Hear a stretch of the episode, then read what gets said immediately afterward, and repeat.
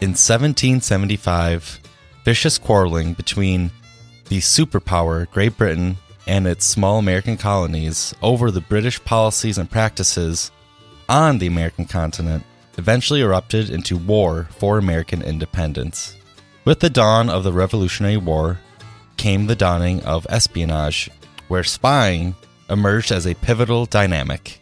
The spy game would affect the war on both sides, from the onset of fired shots at Lexington and Concord to the climactic British surrender at Yorktown on the Virginia Peninsula. In a land divided, a bevy of cunning, resourceful characters on both sides managed to flourish in the art of espionage.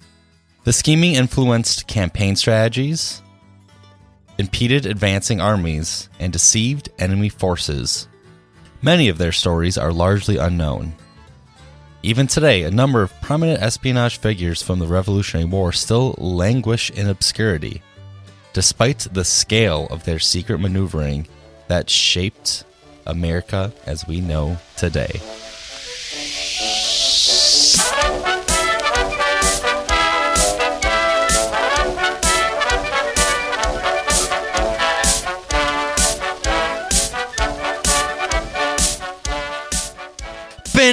It should just be like if we were good at Photoshop, it's just me walking in, like eating some goldfish, like the James Bond, like how every movie starts and like turn around, but it's a mic. I, I've looked up because you know how like there's always a bad recorder version of like famous songs, like the Jurassic Park theme. that is I- the funniest thing. I, I, looked one so up much. for the James Bond theme, like to possibly put in like the intro part of this episode, but it is so ear piercingly bad that I think it would just destroy everyone's ears if I put it in. So, it's the least listened to episode so the two years we're gonna doing this. pass on that one. But uh, are we introducing now? Yeah, yeah, But we're we're live. We're live. Two years. well, welcome back to the Gems of History podcast. I am your co-host Evan Roosh, and join with me as always is Jacob Shop. Hello, hello. We have a really special episode for you guys today. I think I've said that for the last every time I intro. They're all special. They're all special in our hearts. because we're special. Yeah, in except one the- way or another. except the history of dogs episode. that one is special That one's in an interesting way. that one's a thing. It happened. It occurred. But we have a really cool episode for you guys. We're going to be diving into probably one of the most unknown and for a very good reason uh, aspects of American history in particular. But that is spying and espionage, specifically for the Revolutionary War. Now, when you think of the Revolutionary War, the first thing that you probably that comes to mind is Paul Revere, Lexington and Concord, like Benedict Arnold, who we'll talk about later, Yeah. and like a bunch of other you know prominent figures in American history doing the classic line up, shoot each other, etc., etc. But this is one of the most intense times of espionage that America's ever had, and that's including like the formation of you know one CIA organization. Those three letter organizations that Right. we all know and love today. Right, right. And it's truly born out of true necessity Yeah. because that was the only way that the small colonial army would have any shot. It is interesting because both sides employed espionage, as we're going to talk about the next two weeks. But it is interesting how George Washington, with everything else that he had going on, was just like, I, I'll develop an entire system of covert operations while I'm fighting an entire war. And he was able to do it better than the British were. yeah. Like George Washington, uh, he has a pretty famous quote. Uh, he said this in 1776, and I quote here There's one evil I dread, and that is their spies.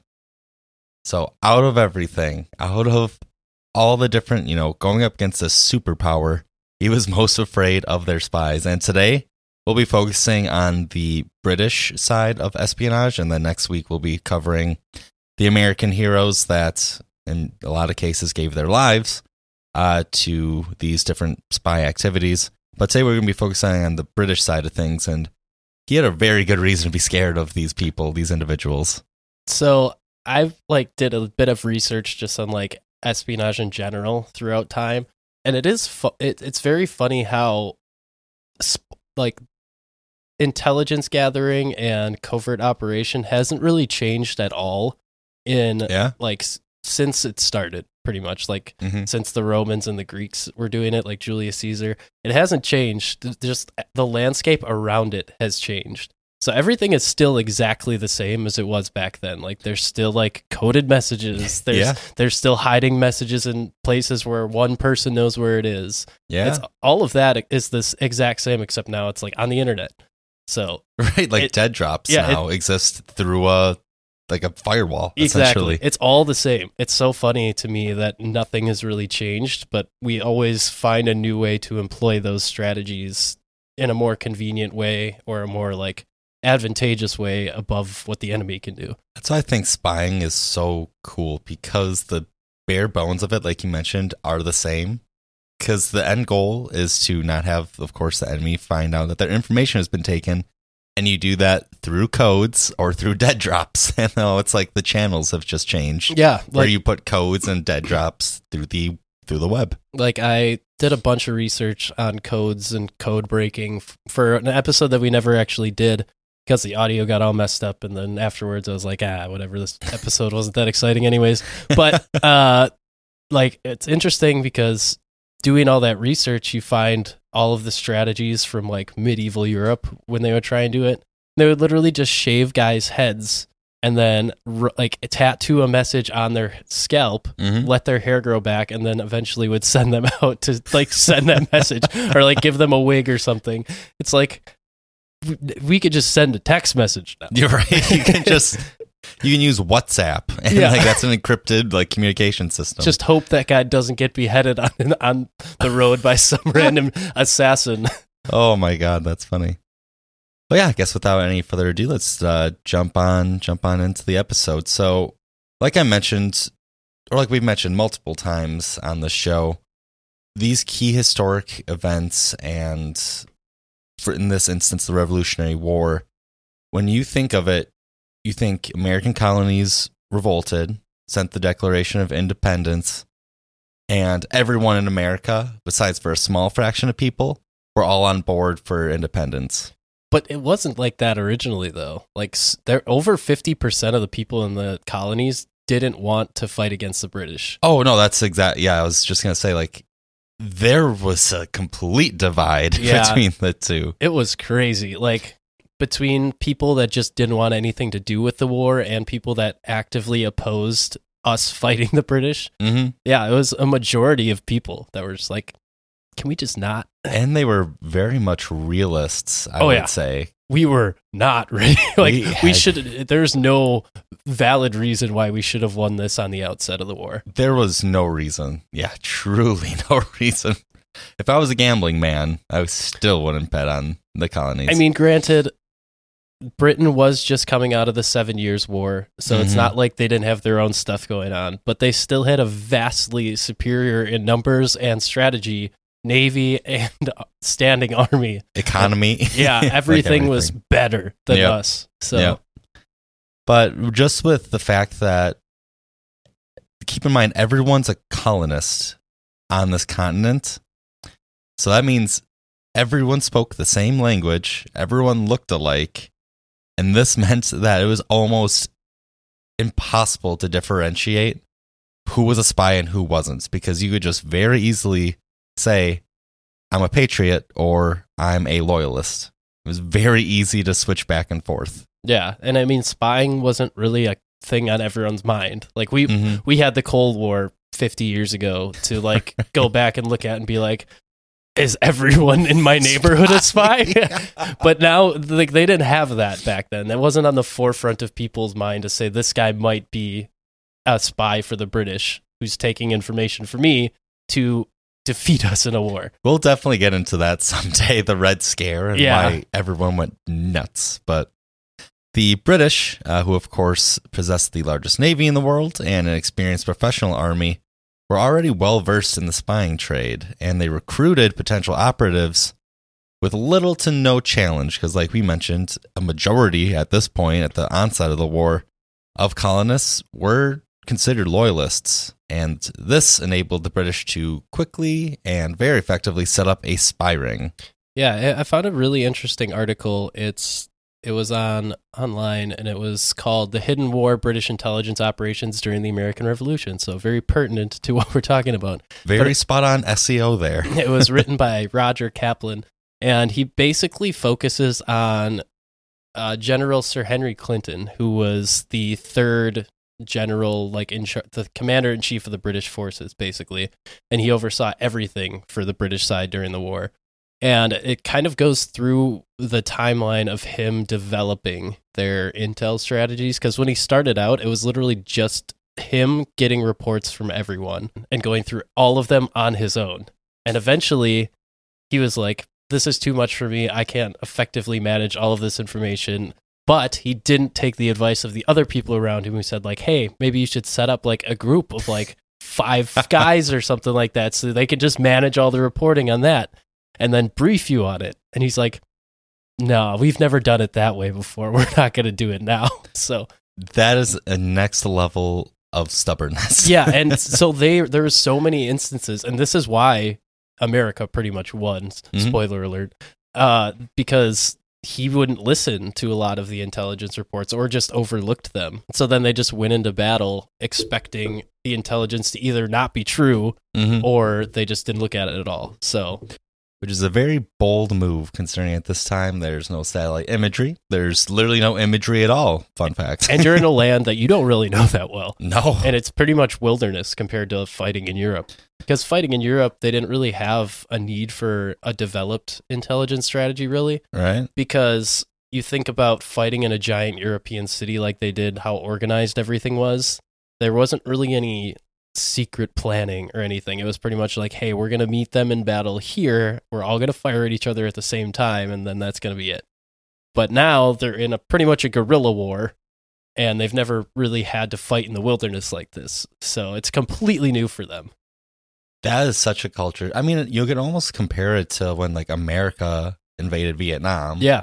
In a way, granted, America isn't all jungles and I guess orange orange gas, but yeah, but uh, it's definitely a pretty similar scenario there. definitely. So Clint like the the strategy of style that they had was what Clinton was going off of the whole time and eventually he just realized like yeah this isn't going to work unless we make some adaptations right. And those adaptations actually led to British agents truly infiltrating the highest levels of the Continental Army, overseas diplomatic missions, and even the Continental Congress itself. for example before they got good at intelligence in the revolutionary war i guess you could say like clinton had his first like direct interaction with his necessity to have intel because he and his naval counterpart sir peter parker aka sir spider-man uh, they were planning to try and capture charleston and he got reports saying like yeah there's a ton of cannons there's a ton of reinforcements defending the coastline and they're all just like but are there? Let's go let's go see if that's true. So spider-man goes and bombards the coastline just utter failure. And then all of the land forces led by clinton weren't told that they couldn't pass the ford that they needed to cross to get to the island. So they were just like all right well i guess we're not going to attack charleston today that is just, I mean, it's why information is so important. So yeah, then he was just like, "All right, I need." So he immediately established like a spy network in Rhode Island to go out, but he was like, "This is only going to get me so far. I need to branch this, Mhm. and then we get to the actual spy ring that starts." They were literally before they established the spy ring, were just going off vibes. Yeah, literally. like, you know what? Charleston sounds pretty We've cool. got a lot of people. Yeah. They let's Russia this. That's Russia. and people around them were like, is that foreshadowing? Are they calling? what are you talking? Who? What's Russia? Yeah, what's a Russia? and but with that, I'm going to dive into several stories of the most famous British espionagers. I don't like that of the British spies. Yeah. There's a word for it. Right. And first off, we're going to start with William Tyron. So, as his term as royal governor of New York. This guy is important. I actually have some stuff on him as well. So Uh, Sir William Tyrone lorded over his lord over his charges with quite a lot of viciousness. is it William Tyron or William Tryon? I do have a red squiggly mark underneath my notes here, so it could very much be trying. Because I looked it up and it kept telling me Tryon. It's Well, literally I'm spelled tr- like try on Well, I'm trying to to do a, goof, goof us up to do a podcast. Yeah. So let's go with trying. We just did some live research. It is Tryon, and we will continue on with Tryon. but Lord Tyrone, And we Lord, yeah, Lord Tryon, uh, he used quite a vicious method of rule, uh, which often meant that he was stabbing people with bayonets. So, condemned patriot leaders in the New York capital were viewed as wicked arts and insidious and corrupt. And this man stabbed a lot of people and executed a lot of patriots. But in an investigation by the Committee for Detecting and Defeating Conspiracies, which the CDDC, what is that? the Center right. for Disease Disease Control. uh, which was formed by the New York State Legislature, determined that Tyrone was also actively recruiting spies. As John Jay, the famed statesman who led the committee, wrote, Governor Tryon has been very mischievous, and we find our hands full in counteracting and suppressing the conspiracies formed by him and his adherents. Early in the war, as the British and the Continentals clashed in New York, Tryon feared for his safety and sought refuge aboard a British merchant vessel, which was docked in New York Harbor and guarded by a 64 gun warship. From this vessel, William Tryon oversaw a massive currency counterfeiting workshop. nice. So basically, he was printing false bills of continental money to destroy the newly formed continental economy. nice. it got so bad to the point where counterfeiting was made by law by the Continental Congress a crime punishable by death. Well, now our government just prints a lot of money and devalues our own money. So they finally did it. It took him. it took him Try- 250 250 years to reach his goal, but Tryon did it. Making him proud. right. Uh, but counterfeiting was hardly Tryon's only pursuit. He routinely he routinely met with other British sympathizers, including David Matthews, which we'll talk about later. is just a hilarious name. Did he Great start band. a band? Yeah. Who was the loyalist mayor of New York City. Together, these two men conspired to turn a number of George Washington's personal guards against the American general, a scheme that we will talk about later.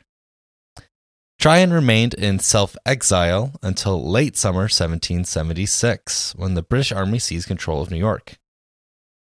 After his appointment as an army general in 1777, he led a British raiding party on a supply depot in the town of Danbury, Connecticut. And Tyrion's forces were met by a force of militia and Continental Army regulars, commanded by Benedict Arnold, Ooh, who I, was. bet, I bet he's not going to come up later. I bet he's just a swell guy. he is our friend. Then one of Washington's most, excuse me, Benedict Arnold, who was one of Washington's most able field generals. In Tyrone's military role, he often exceeded his orders and repeatedly brutalized the civilian population.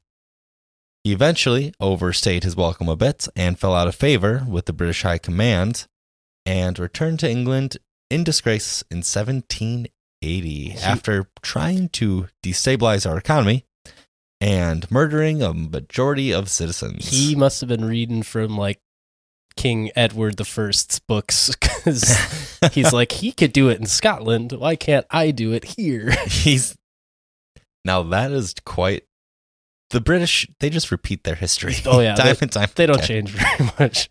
They were on one. It is funny though because this guy William Tryon is one of the guys that eventually in like the late 70s will come up to Clinton and be like, "Hey, I'll set up a group for you to handle all this intel.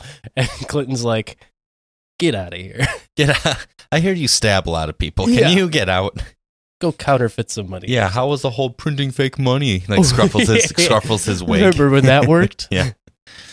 Our next story is the individual Benjamin Church. So, Benjamin Church was a Rhode Island born, Harvard trained physician and was considered by friends and neighbors a fierce patriot and an unwavering advocate for freedom of the American colonies. He was a known member of the original Sons of Liberty, who were a secretive band of colonists and a close associate of revolutionary figures John and Sam Adams, John Hancock, and Paul Revere. Ever heard of him? Sam Adams, he's a pretty important guy. Lots of beer. Incredible beers. Prior to the war, Benjamin Church was elected to the Massachusetts, can't believe I said that right, provincial, no, I didn't say that one right, Congress, and was involved in planning preparations against the British occupation, which included militia efforts to acquire weapons and other military supplies. Before that, he treated victims of the Boston Massacre and even participated in the Boston Tea Party. So, if you think about some of the most influential moments that started this war, this man was there. I still love that it's called the Boston Massacre and like three people died. Did did people even die during it, or were people just shot? I'm pretty sure like three people died. like four other people got hurt. And we in America was like they've massacred our people. Not like this. Yeah. Church was eventually even appointed by the Continental Congress as the Director General and Chief Physician of the Continental Army, making him, through some, I guess you can take a few leaps or translations, making him the first Surgeon General. However, he was a longtime British spy. See, that's not what you want. under Benjamin Church was under enormous debt and was also getting put under the influence of his English wife. He began betraying his fellow colonists in 1772, three w- years before the Revolutionary War. I love that it comes down to he had to listen to his wife. Can't argue with the wife. yeah, he's just like, oh, the old ball and chain, and Sam Adams and John Adams are like, dude, what the hell? You're like in charge of our physicians. You're, yeah, you are the guy when someone needs an amputation. It's always money and women. Never changes. Uh, history. No, what's the quote? War. War never changes.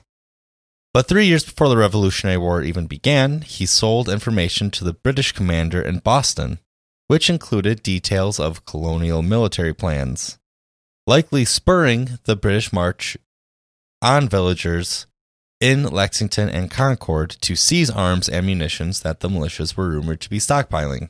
So, like we mentioned uh, a little bit before, Benjamin Church was actually in charge of the militia in the area to get guns in preparation for Revolutionary War. He then told on said guns, which spurred on the events of Lexington and Concord and Paul Revere's famous ride, or excuse me, of just Lexington and Concord. Paul Revere did his stuff later. But wow, is this guy behind every single Yeah. pivotal moment? He was also Boston Tea Party, Boston Massacre. This there's just like so many parallels of people doing this nowadays. Just like we'll give you a bunch of guns, but once you have them, you're in trouble. Yeah, we will tell on you. we will come back for them. yeah. Iraq. Iraq. Church's treachery was discovered months later when colonials intercepted an encrypted letter his mistress, I guess he got sick of listening to his wife, delivered to the British in Boston using a courier. The captured correspondence was then brought to the attention of one George Washington, and though Church claimed the letter was innocent, it was found to include a number of extremely sensitive details about the composition of the Continental Army, and the longtime patriot, in quotes, was immediately imprisoned.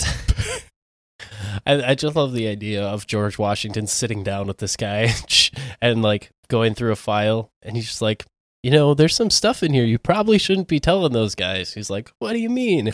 He's like, there's literally a battle map what we're about to do. what? I, g- How could that possibly be useful for them? I gave that to my side piece. How do you have that? But a court martial eventually found Church guilty of communicating with the enemy, and he was placed in custody, but due to failing health conditions, he was exiled to the Caribbean. And while in transit, his schooner was lost and never heard from again. He was probably pimping. He was probably hoeing. yeah, he was, yeah. down in Jamaica, like at the brothels. Right. Church is only in his name, not in his practice. It's in session. yeah. Uh, our next story comes from Thomas Hickey. In June of 1776, General George Washington ordered the arrest of David Matthews, the, the loyalist mayor of New York City, for conspiring in support of British plans to invade the city. It was later learned that Dave Matthews was also involved in a devious plot against George Washington himself, along with Bill Tryon. These guys, they just can't. They got to separate. That's the whole thing with spies: is you can't be with each other. You can never be seen in the same room. The conspirators aimed to capture or assassinate Washington using traitors in his lifeguard. That is actually what they were called. They were foiled by the Committee for Detecting and Defeating Conspiracies, so shout out the CDDC. So wait, the guys trying to assassinate or, uh, George Washington were in the the counter espionage group, but they were spies. But they were spies, yes. So- Didn't really work out. the spies got outspied. Thomas Hickey, the Continental soldier at the center of the plot, was a favorite of George Washington. Hickey was an Irishman and British Army deserter, and Hickey joined the militia in Connecticut and was later handpicked by George Washington himself to join the elite lifeguard. Hickey proved, of course, a major disappointment and was later jailed on suspicion of counterfeiting. While detained, he confided to fellow prisoners that he was turning his back on the cause of independence and started actively recruiting others to support the British. Stop sucking at your job, man. You got to think the worst spies are the ones that we know about, right? Yeah. it's just very easy to be like, he was not or she was not good at their job. But it's like, okay, you sucked at your job, so you got punished for sucking at your job. So this is your fault, but you're gonna get mad about it and, And try and like- kill the president, He's like, how did this happen? Every or kill the future president, I guess. Right. Uh, Hickey was eventually court martialed for his role in the plot and pleaded innocent to charges of exciting and joining in mutiny and sedition, as well as treacherously corresponding with, enlisting among, and receiving pay from the enemies of the United Colonies. And why are these charges so long? this is the most an- annoying thing to ever read.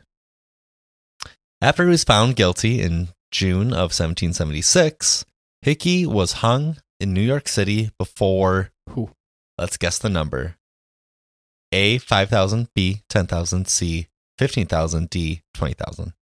I'm gonna go ten thousand. Before 20,000 onlookers. Dude, they just loved seeing people die back then.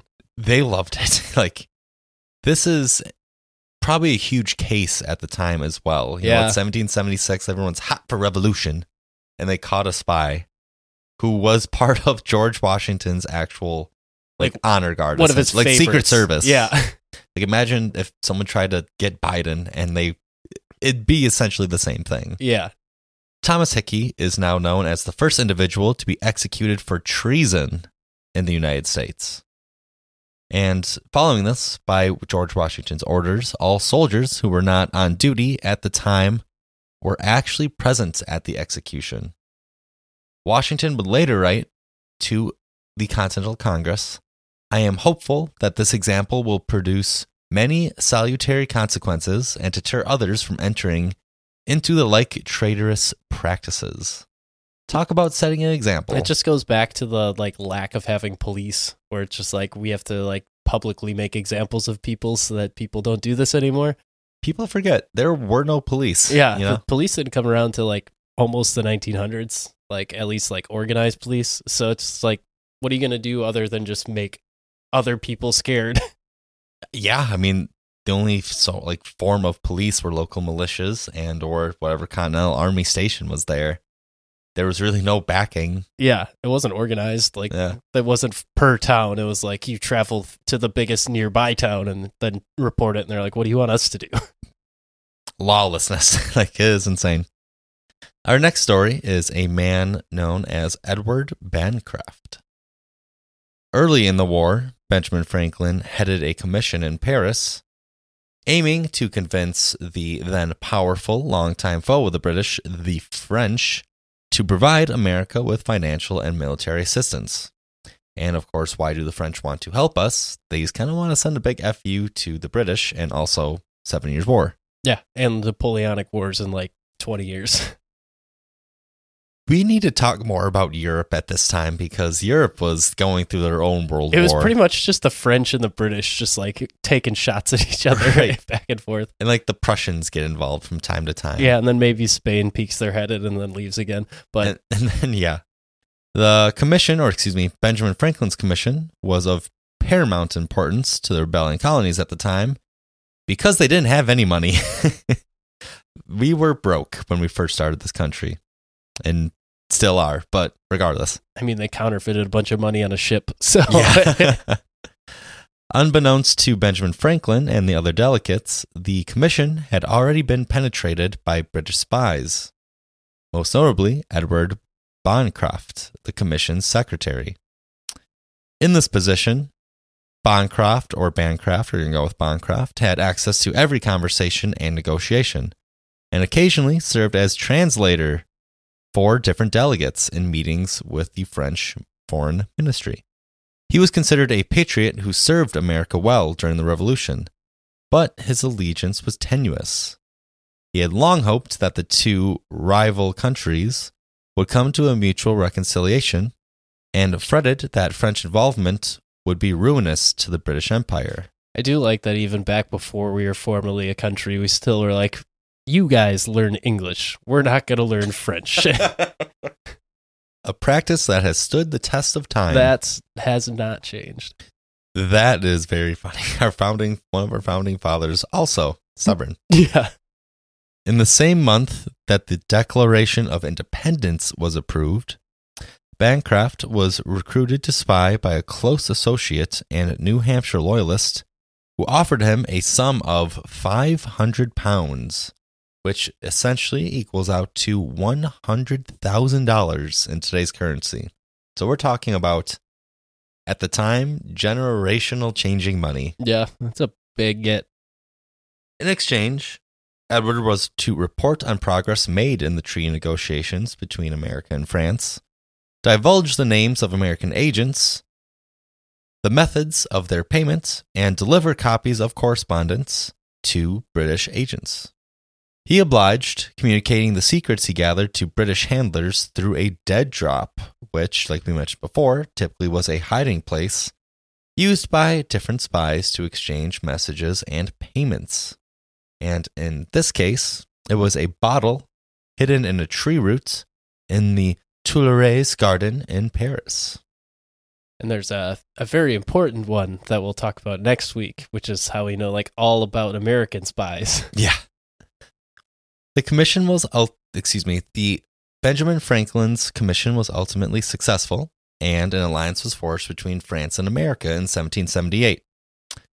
Many weeks would pass before the Congress would learn of it, as communication took a very long time to get across seas, like we talked about in the War of 1812 when the Battle of New Orleans was fought Two weeks. Two weeks, I Yeah. believe, after the treaty was the peace treaty was signed.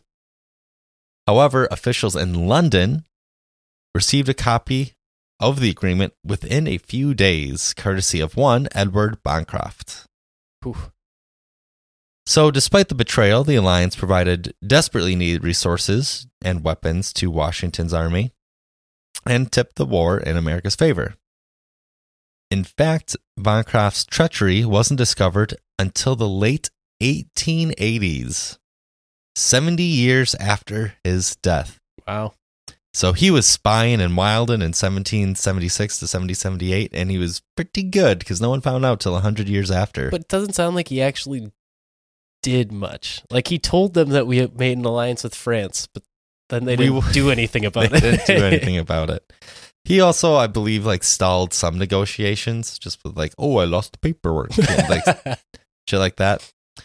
But the only way that we found out about the treachery was through Brit. Excuse me, was through the British government providing different researches access to diplomatic archives, including detailed document documentation of underhand dealings. wow.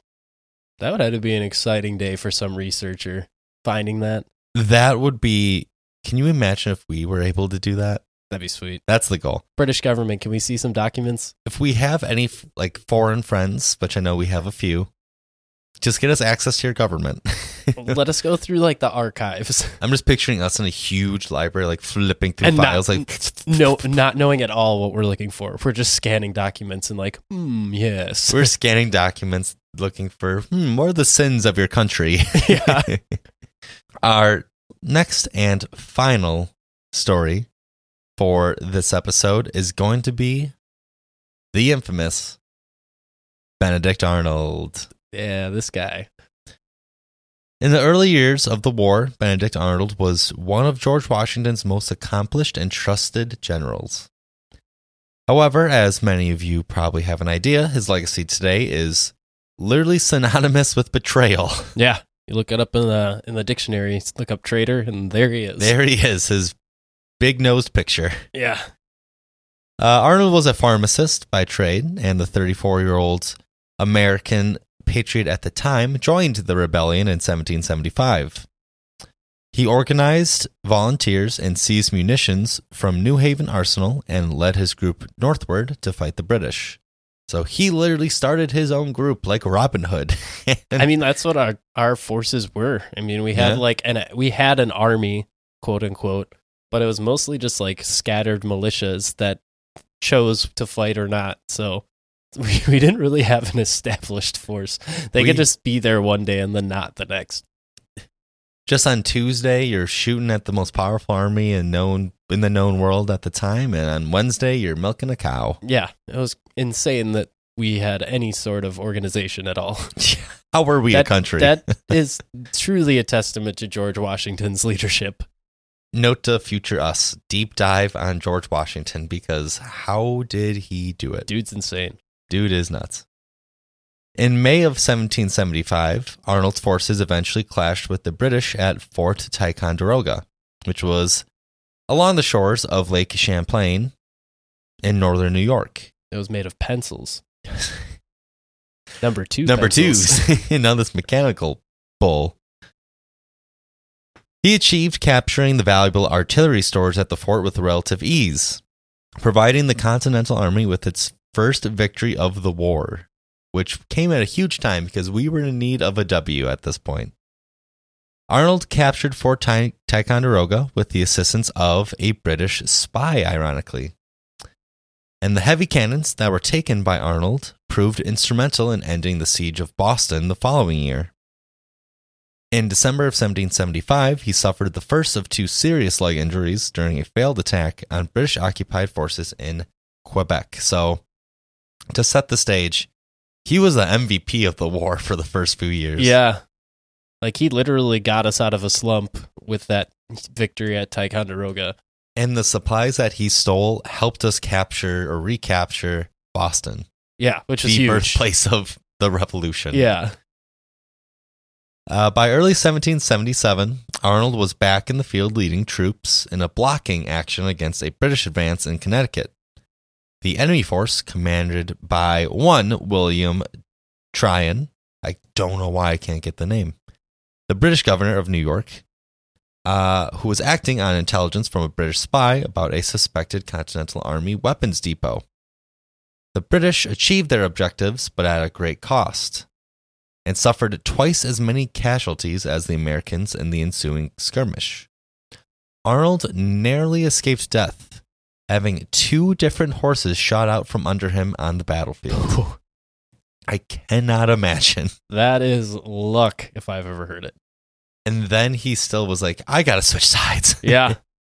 well, when you don't get paid for six years, like That is also something we don't talk about a lot with the Revolutionary War that there was no way to pay these men. No, so that was like his one of his major reasons for changing sides. It's just Right. like I haven't gotten any money for any of this. When you're living paycheck to paycheck and getting shot at, Two horses down. two horses down. Arnold was also instrumental in the historic American triumph at the Battle of Saratoga. Through his bravery and leadership, his men prevailed against a larger British army commanded by one of English, England's top tier generals. The lopsided victory at Saratoga resulted in the surrender of thousands of British soldiers and was a turning point in the Revolutionary War. This actually emboldened France to formally enter the war and strike the alliance with America. Nice. So you're kind of seeing a recurring theme that these British spies were part of just about every key action of the Revolutionary War and had such an effect on us actually winning. Yeah. Like his victories before he turned coat or was a turncoat got France to help I was out. say, yeah, he's kind of a big deal. Like there's a reason why his name is the one that everyone remembers as being like the double agent or Right. whatever. So Right. Uh, during the Battle of Saratoga, however, Arnold did suffer a severe wound in the same leg he injured earlier. And it just makes me crack up a little bit. They just keeps getting shot in the same leg. I'm, surpri- I'm, I'm honestly surprised that he didn't die from that That's because it was so easy to die from just like one injury. That's amazing that he was even and- and he kept the leg. and kept the legs. That's incredible. That's pretty great fortitude for the man. Arnold's patriotism and battlefield exploits earned him little reward, however. Though the British surrendered at Saratoga uh, was hailed throughout the colonies, other officers actually took credit for Arnold's success and diminished his role. So even during this time, there were plenty of people vying for credit because they were seeing the formation of this new army and eventually new country and all the top tier generals and all the people were trying to grab as much credit as they could. Yeah, they all want their names to be the ones that are remembered. Yes. And as a further insult to this, Congress refused to promote Arnold in rank, elevating several junior officers above him. As Arnold gradually became more disaffected with the cause, his wife, Margaret Peggy Shippen, was immersing herself in lavish spending, deeply indebting the general. These That's, hoes, man. that's where the These not getting paid thing comes in. And adding to the swirl of troubles, Arnold faced a court martial on charges of misconduct and financial impropriety. Though he was largely exonerated, he received a stinging rebuke from Washington. And this created a bitter, deep seated resentment to the general. What did I tell you, man? It's always about money and women. Money and women. They will just cause you to pick the wrong side of a war. Desperate for money, Arnold decided to turn away from his country, brokering a secret agreement to begin spying for the British. In 1780, Washington summoned Arnold to rejoin the army as a top commander, but the disillusioned general had other plans. He requested and was granted command of the American defenses along the Hudson River at West Point. This fortified outpost held incredible strategic value and controlled the lines of communication and transportation between New England and the entirety of the country. Yeah, this this post could not have been like more perfect for the Americans the way they had it set up because it was on an S curve on the Hudson River, so you could see everyone. Like it would be very obvious if someone was coming through, and you had to go really slow. Mhm. So it gave them plenty of time to prepare if the na- like the British naval naval ships came through, and they just had a literal gigantic chain across the river. That's right. So it was like even if they could could make it to the base or like to the fort, they would just get destroyed by the chain. That's the most I guess it's very simple but very smart way to It just is. stop stop flow. Just throw up a giant chain. You can't sail past it. You can't go underneath it. I mean, it is like the perfect. Like you see all of these gates or like guarded doorways and stuff gates, where yeah. it's just like a giant chain in front of the door. It's like that's not going to stop a car. It's like, eh, it, it might not help the car. Yeah, it definitely won't help the car. So I'm not going to try it. Yeah. Through his wife, Arnold contacted Major John Andre, who was a general and intelligence chief to British commanding general Sir Henry Clinton. Yeah, so Andre was appointed early on. Well, I say early on, but it was like 1778. He was appointed by Clinton to be the intelligence chief, and Clinton just said, "Hey, log all this stuff for me, and then let me know." So that's literally all he did was log everything by date, but he didn't evaluate any of the intel. He didn't sift it out, like go through any of it. He just literally logged everything, and then so it didn't. It wasn't useful. And then eventually, Andre and Clinton went to South Carolina for another campaign down there. And then another guy took over and was like way better at the position than Andre was. Because he read the letters. Because he, he literally went through all the information, evaluated it, and wrote briefs. yeah. So then, like, Andre comes back and then Clinton's like, work with him. Yeah. you can you can learn from him. This is also a really interesting time for Clinton because once he realized like how good of a job the guy's name was Beckwith. Once he realized how good of a job Beckwith did while they were on campaign and like they partnered up Andre and Beckwith, this is when Clinton like truly begins to rely on intelligence a lot more Mm. versus like just sit, think like thinking on his feet. He was like, maybe there is something to this, and the whole situation with Benedict Arnold is honestly one of the biggest testaments to how much he relied on his intelligence after a while. Which is extremely true because, like, this major communication between Arnold and Henry Clinton, Arnold was straight up going to turn over West Point in, Yeah. in exchange for a huge sum of money. And to sweeten the deal, Arnold even put in the potential capture of George Washington during the visit. And naturally, Clinton and the British agreed. Yeah, because they planned it to be like Washington will be here, a but like a couple other of the major generals are going to be here. You can get all of them in one one fail swoop. That's looking back at it now, that's like that Pearl Harbor story that you always hear, where all the major generals were in that Yeah. one building during the bombing, Yep. but like they missed. Yeah, they were all at church. same- that's literally Yeah. the same thing with here. Arnold began discreetly weakening the stronghold while reporting to Andre on troop strength, planned movements, and defensive positions. After returning from one of their secret meetings, Andre was captured and searched by local American militia, who discovered documents implicating Benedict Arnold. It's just him running in with like a robe on, and then he's like holding Oh. it closed. One guy grabs his arm, and all of the stuff falls out. And he's like, "Oh no, where did that come from?" I'm also picturing him for whatever reason. I know West Point is in the South, but for some reason he's picked up by like hillbilly militiamen. This would- very proper British general. Yep. Oh, bother. He hears banjos. Where are you going? You look pretty cute. Never mind. Alerted that Andre had been captured, Benedict Arnold fled West Point and managed to reach the HMS Vulture, which was a nearby British warship. He wrote to General Washington requesting safe passage to Philadelphia for his wife. Washington agreed, unaware of her involvement in Arnold's scheming. As for Andre, Washington ordered the captured British officer hung as a spy. This came after an offer from Washington proposing to exchange Andre for Arnold, which was rejected by the British. Arnold was soon rewarded by the British with a commission as a brigadier general. After clashing with Redcoats for years, he would soon be leading them against his former comrades. I think it's funny that they denied Andre's trade for Arnold because they realized, like, hey, Arnold's a good, like, military guy. Yeah. And Andre literally got shown up in like a month by this other guy named Beckwith while he was on campaign. so I don't think we need him anymore. right, it's, it's exchanging like a first round pick for a seventh round pick. Yeah. at this They're like. Andre, you were good. You were a fun guy. You were good at writing logs. hey, pa- pal. But sorry. yeah, get out of here.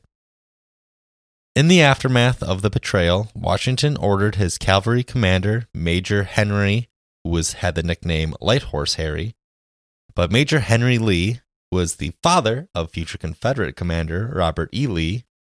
Fun facts. to plan the capture of Arnold from New York City.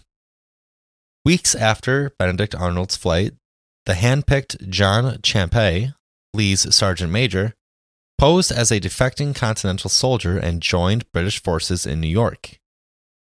From there, aided by the local spies, he planned to abduct Arnold and return him to American lines. A last minute transfer saved Arnold, allowing the turncoat to elude his capture. Three months later, Arnold led 1,600 men of the American Legion, who were mostly loyalist troops and Continental Army deserters, to Richmond, Virginia's capital, which was surrounded by, or excuse me, which was defended by a small handful of volunteers. After being chased off by Arnold's men, Governor Thomas Jefferson offered a bounty of 5,000 gold coins Whew, for the capture of former American general. that is a lot. That's more than the 500 pounds we talked about. Yeah, this that is, is- solid gold. That is a, this just shows how mad they were at him, though. Washington, def- General Washington definitely had it out for him. He had a, I mean, he had a justifiable grudge. He was pissed. Yeah. they shared bedtime stories. and I mean, Washington wasn't getting paid for any of this either, but he was just like, I got to lead this entire thing. Oh, my God. And like Washington's fighting off like threats to his life. Like all these are se- it's essentially happening at the same time. All Yeah. these different stories that we've covered, they're happening at the same time, which is insane. which is insane. Benedict Arnold did survive the war and moved with his wife Peggy to England, where he lived out the remainder of his life. She got just the best deal out of all this. He was just like, You be my communique for me to the British. And no one ever even knew yeah. that she was the one doing it. Yeah. And he, I mean, So even if he would have died, she would have been like, Sorry. Sorry. However, Arnold was mistrusted even by the British and was treated as an outcast. Gee, I wonder why no one trusted him. Huh, if it turns out when you're a traitor, people tend not to trust you. He then died in London in 1801. So that concludes our episode for the British side of espionage of the American Revolutionary War. We have some pretty exciting ones coming next week. Yeah, America had a lot of cool stuff going on. Like George Washington, like he, it cannot be stated how important George Washington was to this entire thing.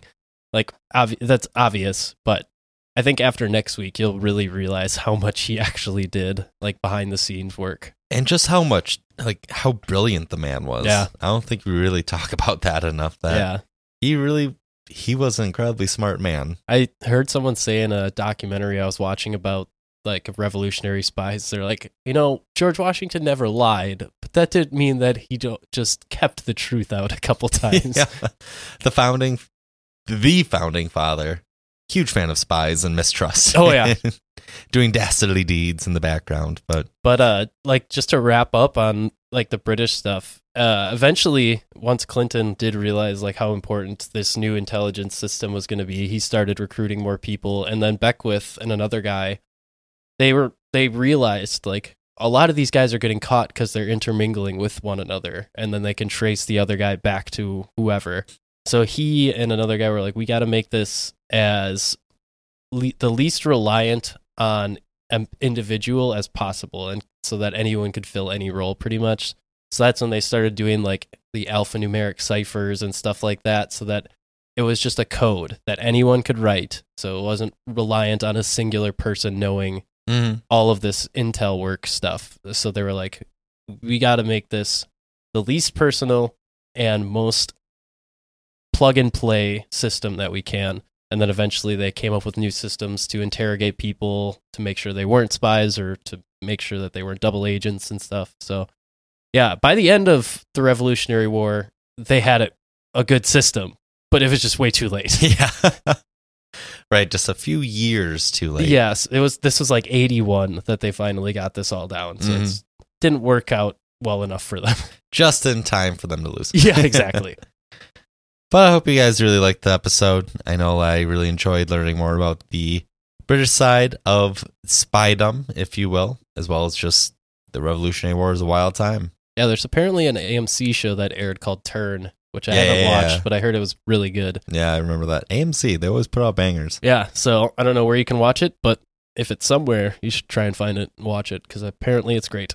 We this is the first rendition of a book club, but instead of books, we watch TV. yes, But if you want to continue the conversation, you can find us on social medias on Twitter at gems underscore history. You can find Jacob at Jacob from Wisco and then myself at whatevskis.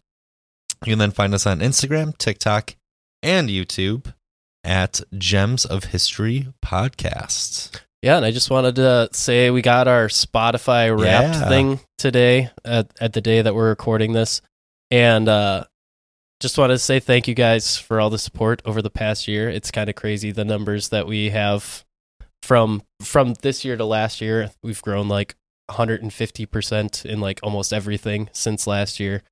And yeah, I, I just wanted to say a quick thank you to all you guys for supporting us and telling your friends to come listen to us and stuff like that. So it was really cool to see. And it's always, obviously, it isn't about the numbers at the end of the day. We just like doing this because it's something we're passionate about and it's fun for us. And we're just glad that you guys at home also get some enjoyment out of what we do here. So Truly looking at the numbers, uh, because Jacob shared them with me, of course. Amazing. Yeah, I think Evan- so. It's just insane, like the journey that we've been on, and we are just extremely grateful. I think uh, Evan's exact words when when I texted him the numbers were, "Holy shit, that's actually insane numbers." I did not believe it. Yeah, it was kind of crazy. But yeah, absolutely can't say enough how appreciative we are of all of you just to listen to us bumble about random things for about an hour each Yeah, each week. each week. Um, just looking forward to keep on producing amazing content for you guys, and I don't know, absolutely love it. do our best for you guys. hmm yeah, thank you guys all at home for listening. Uh, we will be back next week with part two of our spy series, I guess you could call it. Uh, we'll be doing Americans instead of the British for the Revolutionary War. But if you guys like this spy stuff, maybe in the future we can do some spy highlights from stuff like the Cold War and Mhm. World War II and stuff like that, where we can do whole episodes on just individual people who were influential spies. So that could be fun. But that's all we got for you guys this week, and we we will be back in another week with more doo doo doo doo doo doo doo doo doo doo doo doo. All right, We're gonna get sued. stay polished out there, everybody.